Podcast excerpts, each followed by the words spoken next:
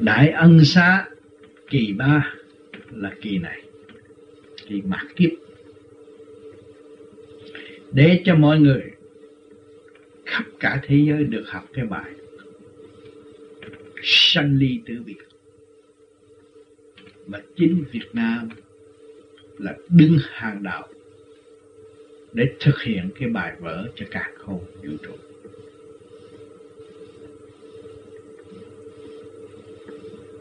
Thì Thượng Đế đã sắp đặt những cái bài vở vở khó khăn như vậy thì luôn luôn phải có hỗ trợ, phải có luồng thanh điện, phải có chư vị sắp đặt làm việc. Và những người đó đã vượt qua kỳ một, kỳ hai của sự sửa đổi cả cả không vũ trụ. Dạ. Cho nên kỳ một là con người sanh ra không có sự phức tạp như bây giờ. Nó sống rất đơn giản. Nó sông rừng, sông suối, nó cũng có sống kỳ một. Nó không có ngán và không có sợ. Đó. Rồi tới cái kỳ hai nó cũng có sự tiến hóa hơn văn minh hơn kỳ một về nói về vật chất rồi tới kỳ ba này nó lại văn minh hơn nữa bây giờ các bạn thấy đứa con nít bây giờ nó khôn hơn con nít hồi xưa. Đó, các bạn thấy, nó đi từ kỳ một cái chuyển kiếp phần hồn. Cái phần hồn kỳ này con nít nó khôn.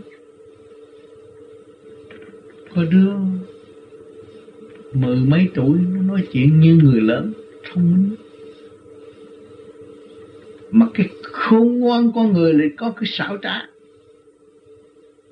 cho nên cái sự xảo trá đó có sẽ đi tới sai lầm và tiêu diệt tất cả phần hồn cho nên thượng đế phải chặn lại và để giáo dục và ân xa kỳ ba, để khuyến khích con người phải hiểu nhân đạo. Rồi tiến tới thiên đạo. Cho nên nhân đạo thì thượng đế đã cho vật chất đầy đủ. Chế độ tự do có đầy đủ vật chất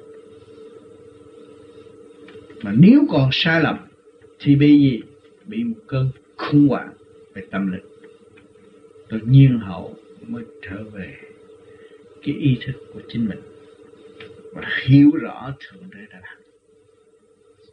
Đó chúng ta, quá trình ở Việt Nam, chúng ta cũng đầy đủ tự do, đầy đủ vật chất. Nhưng mà quá tham lam. Cho nó một bài học thành ra bây giờ mọi người thấy rõ rằng giải nghiệp này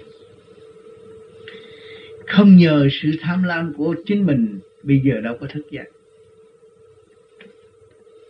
bây giờ đâu có thấy sự thương yêu là quan trọng. Mỗi một người Việt Nam bỏ xứ sở quê hương, có nói dốc, nói này, nói kia, nói nọ, nhưng mà cũng nghĩ đất nước, cũng nghĩ quê hương, cũng nghĩ chuyện thương yêu muốn giúp đỡ những người của chính mình, những người đau đó là gì? Học cái hà gắn sự thương yêu mà thật sự phát tâm. Cho nên nhiều bạn ra đây đi làm cũng có bao nhiêu tiền. Bắt được cái thơ bên nhà. Nó nói thiêu này thiêu kia thiêu đó. Cũng chạy đùng đùng mua đông mua tay, mua chút đựng rồi cũng gỡ qua. mình nhịn ăn đi, nhịn bớt đi để cho người khác, trong cơn đau khổ đó là gì? Các bạn đã thực hiện cái bài thương yêu mà phát tâm thực hiện như vậy.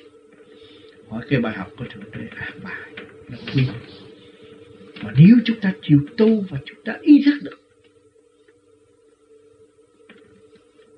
thì có phải ân xa không? Phải Thượng Đế ân xa Cho chúng ta có cơ hội để tiến triển về tâm linh.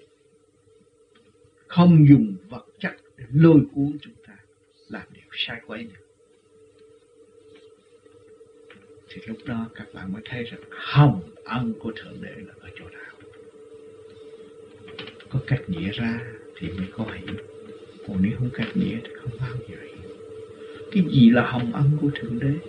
Thượng Đế là ai?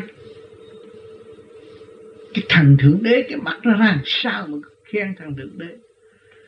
Và thằng Thượng Đế đó là chính là phần hồn của bạn. Ở ngay trung tim, đang quản lý bộ đầu đang quản lý tới con cái cái ngón chân của các bạn. Và trách nhiệm với cả không vũ trụ. Thì cái tiểu thiên địa này, ai làm vua thì phần hồn bạn làm vua. Là thượng đế của tiểu thiên địa rồi các bạn tu lên, xuất phát đi lên thì hòa hợp với đại hồn lúc nào giờ phút khắc nào các bạn sống trong sống trong thương yêu. Thì các bạn được đổi tâm hẳn thương vợ vô cùng, thương con vô cùng. Khi các bạn ý thức được bạn là thượng đế thì vợ bạn cũng thượng đế và con bạn cũng thượng đế ý thức rằng bạn là phật thì con bạn cũng là phật vợ bạn cũng là phật. Thực hiện sự thương yêu vô cùng rõ ràng.